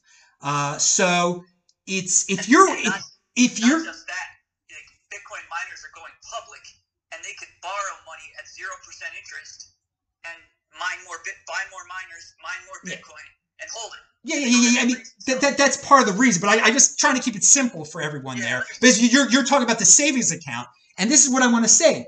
You treat it as a 210,000 block savings account based on the theory, based on what has been the precedent that has been set. So coincidentally enough, 210,000 blocks ago was when big famously in 2017 when Bitcoin got real close to 20 thousand dollars. So a lot of people were were after that uh, crash. After that, oh, it'll never get back to twenty. Well, sure enough, two hundred ten thousand blocks later, we, we laugh at twenty thousand dollars. So so what what I'm, what I'm trying to say here is, if you buy Bitcoin now, don't be impulsive. Forget about it for 210,000 blocks. Forget about it for 46 months. Forget about it for four years. And if, if the pattern continues, you, you it will be worth more in terms of fiat in 210,000 blocks. That so that's a 210,000 block theory. I want and so you everyone can go to CoinMarketCap and play this little game and and pick any point in time in Bitcoin's history and subtract 210,000 blocks or add 210,000 blocks or you know do it even rougher than that. You know, subtract 4 years, add 4 years and you'll see it's it's worth it's worth more 4 years later. Just so that that's 210,000 block theory which I, I do, do do discuss on my show. Again, remember people, I'm TechBalt on Twitter, T E C H B A L T. You're seeing me at my other account right now, my, my Baltimore account, I guess. Uh, but uh, look up Adam Meister on YouTube. You watch my videos, uh, dis, disruptmeister.com if you don't know me.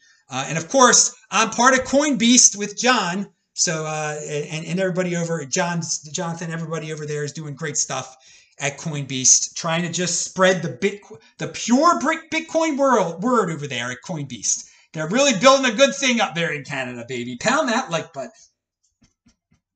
All right, who, who else do we got here? Who else got a question? I, I- Matt, you had your hand up a while ago. I don't know if we had answered that question or if you um, if we've if we've moved on from the topic.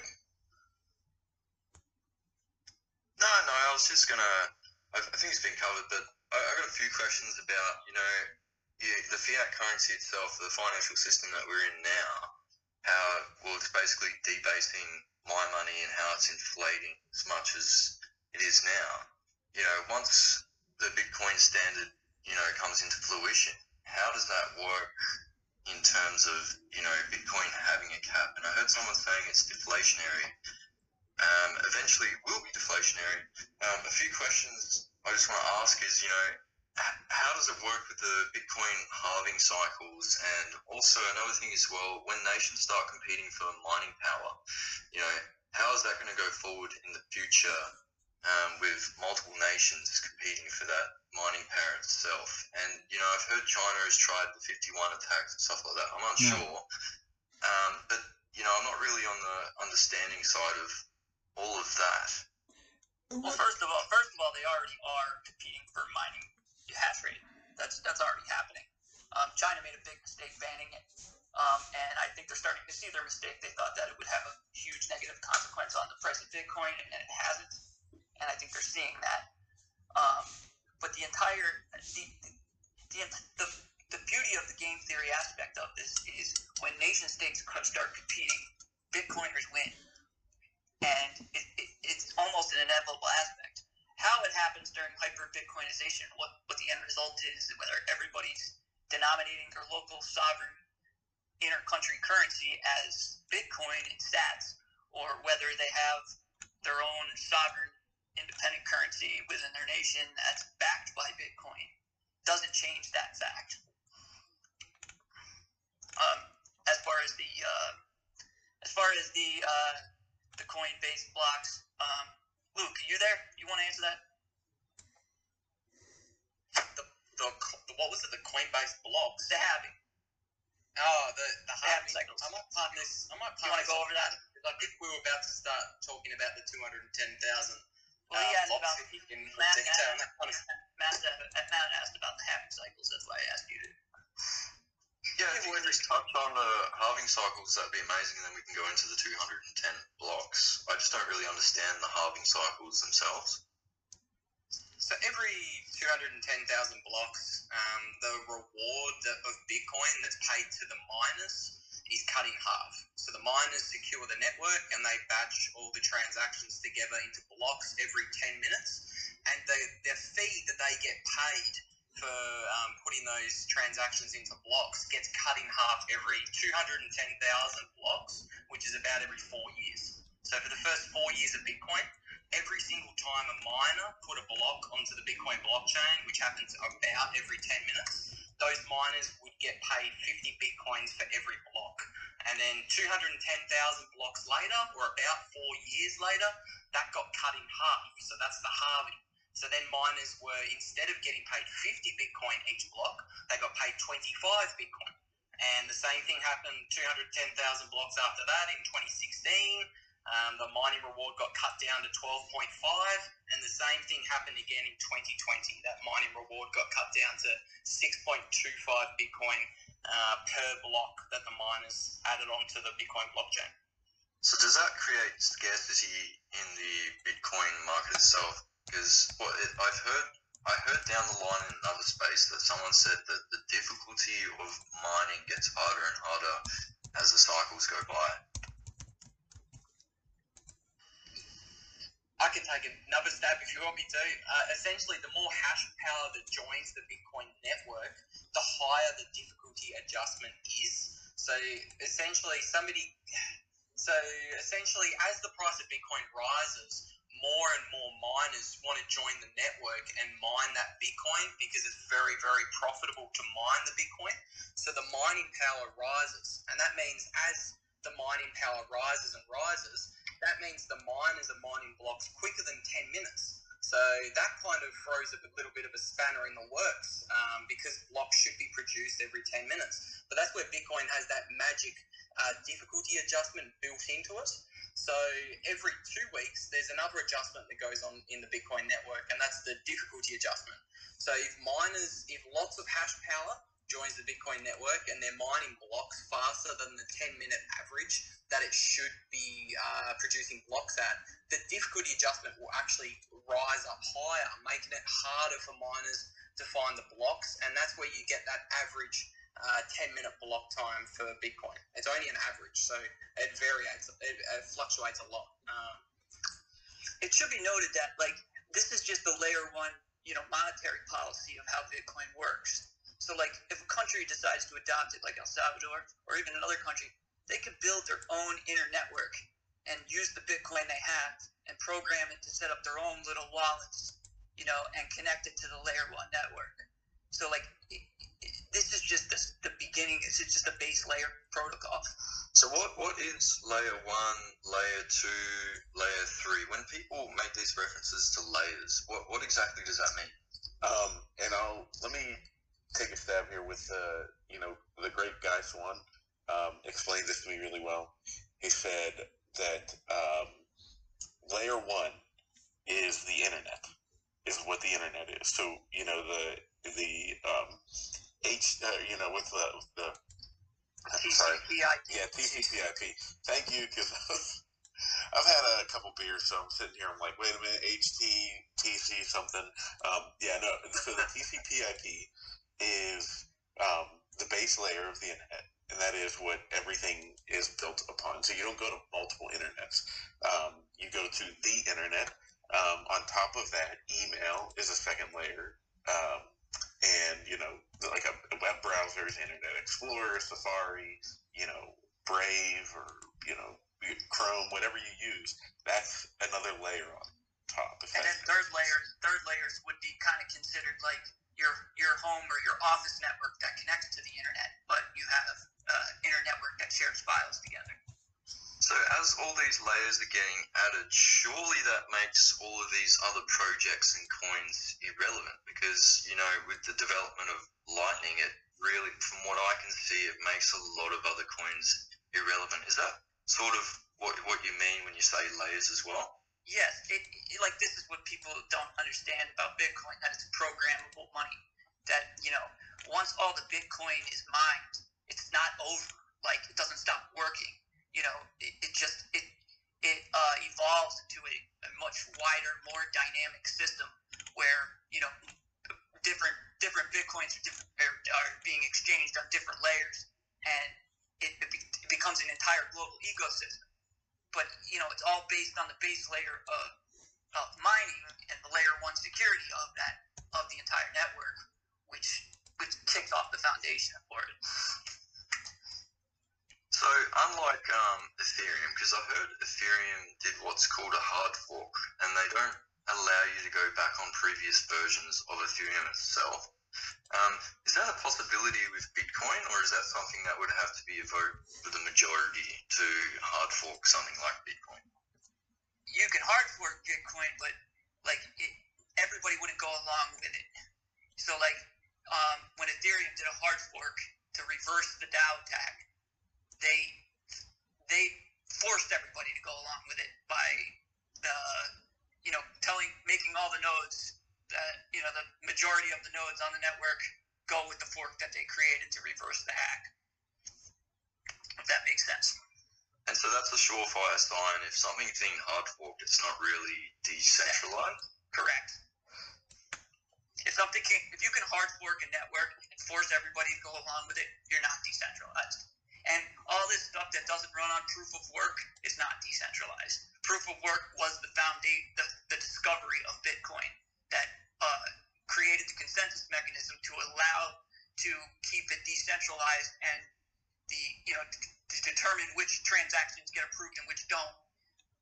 Proof of work is the discovery that allowed that to happen in a decentralized manner without it, with everybody's incentives aligning correctly. So like Well, you've got my follow now, man.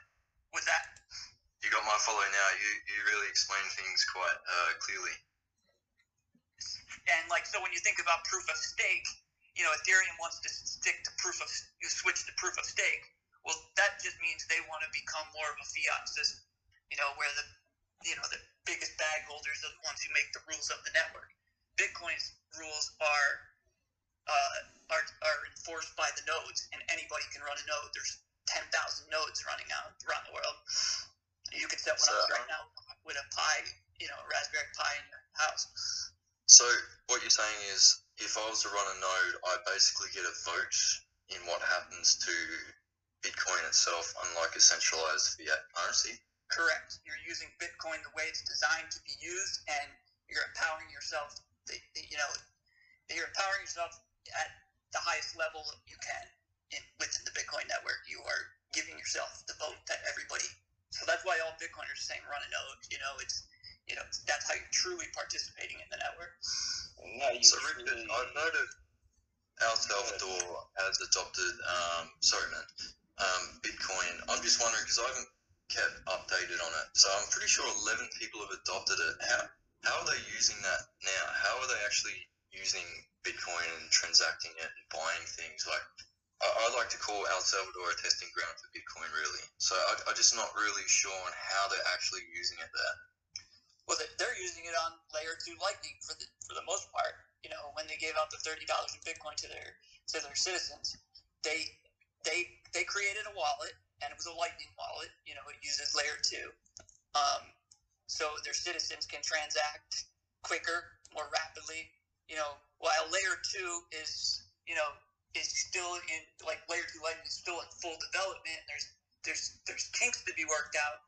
Like El Salvador is the, the you know, an ideal testing ground for, you know, trial and error and fixing things on the Lightning Network, you know, that we've ever seen. So it's it's basically a, testing of using it as a as a currency, you know, rather than a store of just a store of value and, you know, a, a, a, a savings technology.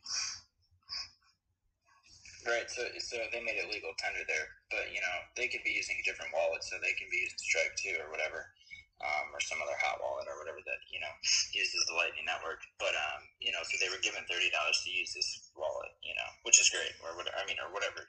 Um, but yeah, it's, it's being used. You look at Nigeria, you look at other countries that that they're actually using it out of necessity, right? Um, so it is being used. You just a lot of people don't know. Yeah, so like what he's saying is like if you're in El Salvador and you download the government Chavo Chivo wallet, you know, um, you can and you have Bitcoin on that Lightning wallet, you can send it to another Lightning wallet if you want. You know, you can send it wherever you want. You don't have to keep it on their government wallet. You know. Isn't that kind of big that a whole nation has taken on um, Bitcoin already? Um, the way I see it is if stuff like that sort of happening, just like when the internet first came out and the 1% knew about it before it exploded, I think, you know, looking at El Salvador and how that's going and how, you know, mining attacks or any ban of Bitcoin has failed in history so far, seems to me like uh, an internet 1% situation at the moment. Yes. Yeah, It, here. Yeah, you're you're crushing it uh, with your understanding there because it, it really is. I mean, as far as the game theory goes, I mean, you know, other countries are going to start going after it. Um, you know, when like uh, uh, this isn't my brain. This was from Preston Pysh and uh, many other people I've heard talk about how um, they're in a race to debase their currency faster than the other ones. Um, so all these countries are competing to get out. Now you have countries like El Salvador who get like very poor treatment from the IMF. Um, and you know, Jack Mallers had a great line. Jack Mallers with the strike, um, who's basically facilitating the Lightning Network down in El Salvador. He said, you know, all these people in El Salvador are operating on the dollar. You know, that was their currency was the dollar. But whenever the the uh, stimulus checks went out, none of them came down to El Salvador. So their currency got devalued to shit, and it didn't benefit them in any way. You know, I mean, it still sucks for the people in the U.S. to have these stimulus payments going out and money printing, but at least they got that money. You know, um, so a lot of these countries that are basically stuck on the dollar, they could be like, you know what, like. I'm, I'm sick of you dicking me around, and, and I'm done. I'll, I'm going to adopt Bitcoin, and we're out. And there's 66 countries around the world right now that have been dollarized. And like, I I remember Michael Saylor saying that like, if you if you've been dollarized, that means your currency is dead. It's been inflated out of existence, and you're dead. And they're basically you're on you're on life support on a ventilator, and they're just pumping you full of blood. Like that. It, it, it, that's that's the situation they're in. It's they're hopeless. It's like when the government here kind of nationalizes things. I think. In, in a way, yes. Like kind of. Yeah. I just thought. Yeah. But yeah. Sorry. Go ahead. I think Adam um, really likes whenever the government steps in and nationalizes. Yeah, lovely, lovely.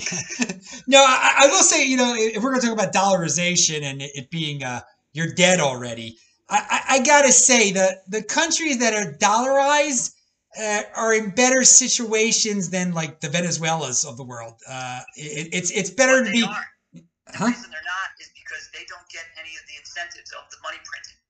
We, they're the furthest away from it. So every time the U.S. prints three trillion dollars for an infrastructure plan, I understand. I understand what you're saying. goes to shit. but it's the these other these other countries are basing their their currencies off of completely thin air, completely Yes, this, nothing. this is the reason you have so much immigration in the United Yes, States. yes. Because they're they're forced to come here, and we're almost forced to let them here because we're we're you know we're crushing them as they're dollarized. You, You- know, You you are very smart to notice that that immigration cause right there. That is, uh, it's amazing. That's how, that's why we get to live so comfortably. I mean, we we have these these people. All the people doing the dirty jobs right now are immigrants. I, I see no native borns doing dirty dirty jobs anymore. It's it's unbelievable. So that that is a benefit of being the uh, world reserve uh, currency here. Everybody uh, everybody is coming here uh, for for the benefits of it all.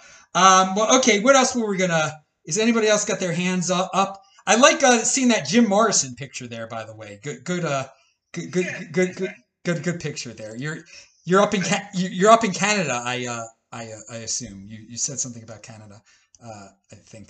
Uh, all right. Uh, what else do we have? Uh, is, is somebody want, wanted me to say something or uh, any other questions? Uh, well, we did want to bring up the ETF too. I mean, what do you think of? Oh my ETF lord! All right, here's my my, my take on the ETF. Uh, obviously, this is something we've been waiting for for so long, so that it sort of happened. It's not even a real; it's a futures ETF. Um, that it happened. It's great. We got there. A lot of people, a lot of normies, are going to feel feel a lot more comfortable with Bitcoin now. So okay, that's a positive. They were the ones that have been missing out. If they needed a freaking fake ETF, because it's not even a real one, uh, it's because it's a futures ETF, to make themselves feel comfortable and finally buy Bitcoin, great. We beat them to the punch. And so more people will feel comfortable with the Bitcoin space because of it. But dude, own the underlying asset. Why? The, I know people can buy it through their uh, 401ks, and that's why they love it so much. But it's all about controlling your private key and um, you know owning the underlying asset. We have all these people complaining for years and years. Paper gold, this paper, this paper, that.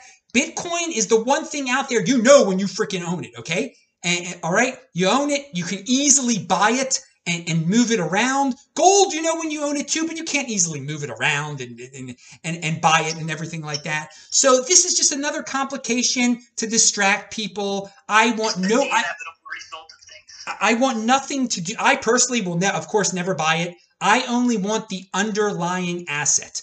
So again, I everyone is welcome in this space. Everyone is willing to. Everyone can try to financialize Bitcoin as much as they want to. That's really a, a government thing because the you know the government defines what's a security, what's an ETF, who has permission to do it. Obviously, they had some friends at, at this company that they felt now comfortable that, that were allowed to, to make money off of Bitcoin this way. Great. Don't wait for there to be a real ETF, people. Don't wait for the government to say it's kosher. Just get the underlying freaking asset. So I am pleased that there is a fake ETF, and I'll be even more pleased when there's a real ETF because I, I own the real thing, and it's it's going to help the value of the real thing. The funny part is they're not gonna they're gonna wait till the end of 2022 to approve a ETF. I, you know, I, I don't know, but it's all it's it's good. It's mark. It's free marketing for Bitcoin too. It's it's marketing for the normies.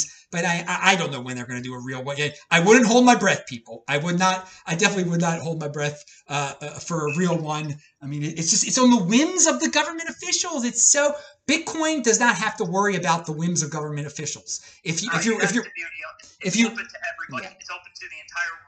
If you're worrying about the whims of government officials, you probably don't own Bitcoin like you should really own it. Um, you know, controlling your private key. So that's that's my that's my take on the ETF. And uh, yeah, whatever. People can do what they people can pretend they own Bitcoin and financialize it as much as they want to. Just don't get distracted. Own the underlying. And by the way, you don't need a 401k or, or an IRA, a 401k. I got rid of my little retirement account in 2014 or uh, yeah and i turned into bitcoin back then so I've, and, and people oh, you're getting penalized you you're not 75 yet yeah great it was like $400 then i did damn well okay You, can also you can also own, you, you know you can use something like Unchained Capital, which allows you to keep your own keys, open an IRA, you know, get the tax advantages of an IRA, and hold your own Bitcoin yeah, if you wanted to. again i i love to keep I'm it simple saying. i love just possibility. I mean, those are the financial future technologies that are available with Bitcoin. Like, like it, it doesn't. It, Bitcoin doesn't have to eliminate all the need for finance and credit, you know, but it just makes it a fair system for the entire world, and it's open to everybody. I, I, I agree with that too. Too I like totally do that if you want to, but like you know, Baltimore saying here like nothing's like holding the underlying asset too. Also, you don't know how you know tax laws are going to be in you know 5, 10, 20 years too. You know, like that money is locked up for a reason to get you know certain tax benefits. yeah But- and people are t- know you do control. I know it, but like I'm Baltimore, it's like fuck. I, would rather hold it. well know? people people talk about opsec before too if you you know you write you're, you're on a list then that you had a bitcoin 401k you can oh own you can own the underlying anonymously if you want to so i mean that that's a different Yes, to, to Bitcoin is if you get if you get if you own the underlying and you hold your own keys and your country starts you know you see it coming that your country is going to start treating you badly because of it you can go to another you can take your keys with you in your head and go to another country where you're treated better and it forces governments to have to compete for your your your work to compete for your wealth so like Yeah, I mean that's why I didn't feel yes, I went. I was just gonna. I mean, I went. You know, I cashed out 401ks and everything in spring of 2020, and I was like, I don't give a shit about taking a haircut because, you know, Yeah. it, it can obviously be better here. I'd rather control my own destiny. Um, you know, and at this point, like, you know, with you know, I, I mean, I I love where I live. I don't want to move, but I keep saying that I'm a free agent. Like, I'll go. I will go wherever. I'm gonna take my family wherever freedom rings. Um, you know, what happened in America, I, I've said this multiple times, but what happened on July 4th, 1776 was something I believe that was never supposed to happen in the history of the world as far as the elites are concerned. And that is a genie that cannot be put back in the bottle. The freedom genie that has been that has been released onto the world, and so it might. I love America. I, I love what America stands for. It might not always be in this physical geographic location, but I will go where it where that idea of America still exists. And with Bitcoin in my hands or in my brain, I can I can go there and do that. Bitcoin empowers that idea i- to its fullest extent. It gives you financial freedom. Uh, you know, talking about worrying about cashing out your 401k, um, I, I'd say you did a, a great thing because, uh, you know, you, you bought Bitcoin with it. It's you know, done quite well since then. But remember, people who feel safe with their traditional 401k, they want to wait till they're 75. They can always do a, a, a bail-in. The United States government could change things and say, we're going to do a bail-in with people's 401ks. They're the rich. They, you know, they're, they're vilifying the rich right now. You know, we're just going to tax the billionaires. We're well, eventually, well, we're just going to tra- tax the wealthy 401k holders. So all you're waiting until you're 75, they might do a 20% uh, bail-in with your 401k. Uh, so there's, you know, I, I know it is kind of a little scary for people to get rid of something they thought they were going to keep until they were 75 that they think is guaranteed. It's not guaranteed. It it definitely is not guaranteed uh, to not be involved in some bail-in one day. It's fiat derivative it's programmed debase. Yes. All right. Uh, any other uh, questions or statements here from anybody? Anyone? Any? At, the end of the day, so I mean, I, I was just gonna say at the end of the day, even with an ETF, I mean, you could argue that ETF is a better way to, to store your Bitcoin, you know, versus Grayscale. But at the end of the day, there's still counterparty risk, right? Tremendous, yeah. Uh, uh, And there's also rent seeking on fees. uh, but you, you say that gray that that that uh, uh, that it's better than than a uh, than grayscale that a that ETF is better than grayscale. Grayscale wants to convert their thing into an ETF ASAP. They they would do it in, in a second. Um, so uh, I, I don't know if great what, what what's better than the other. The underlying is the other. I don't try to. I, I I'm not in. Grayscale wants to convert theirs into a spot ETF. Yeah, they- It the underlying. Yeah, yeah, they want they want this the best type of ETF. They want it right now, and uh, but and they'll get it eventually. We're one day closer to that. But I don't. Again, I, I don't play around with that. Just uh, own own the real thing. Can't beat the real thing, as they used to say.